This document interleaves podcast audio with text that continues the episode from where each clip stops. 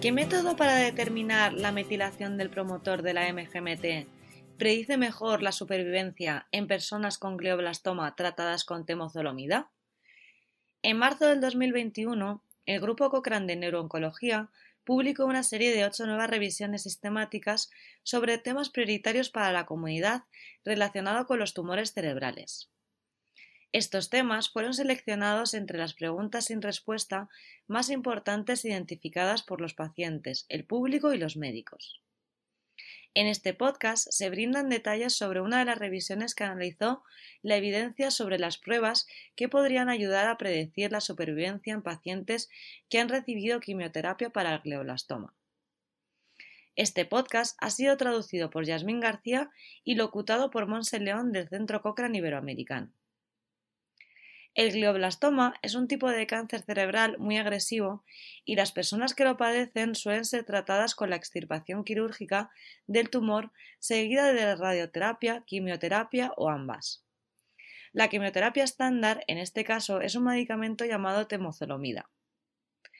Algunos tumores de glioblastoma tienen una modificación particular en su código genético o ADN y saber si una persona tiene esa modificación es útil para predecir cuánto tiempo puede vivir la persona después del diagnóstico de cáncer y cómo puede responder a la temozolomida.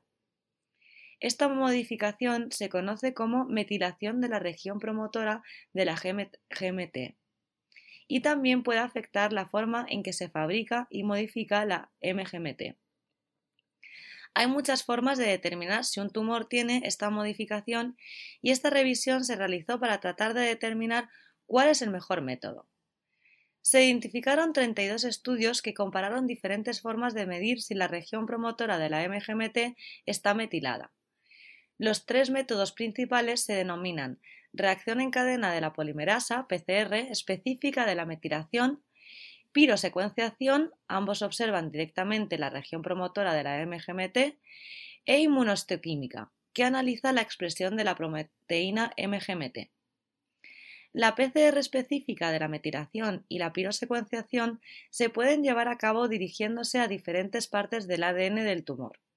Y la pirosecuenciación se puede realizar utilizando diferentes umbrales de corte para determinar si un tumor está metilado o no. Al analizar la investigación realizada hasta la fecha, se encontró que la PCR específica de la metilación y la pirosecuenciación son mejores para predecir la supervivencia general que la inmunostoquímica.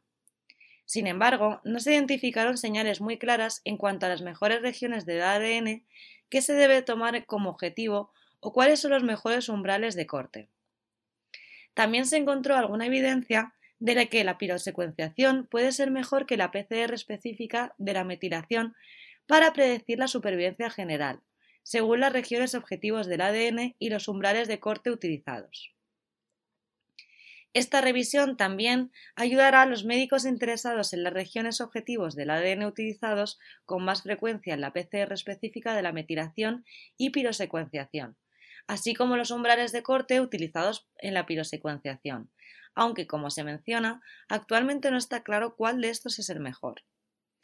Para obtener más detalles sobre cómo estas pruebas podrían ayudar en el tratamiento de los pacientes con glioblastoma, puede encontrar la versión en línea que está disponible en la biblioteca cochrane.com con una simple búsqueda de glioblastoma promotor de la MGMT.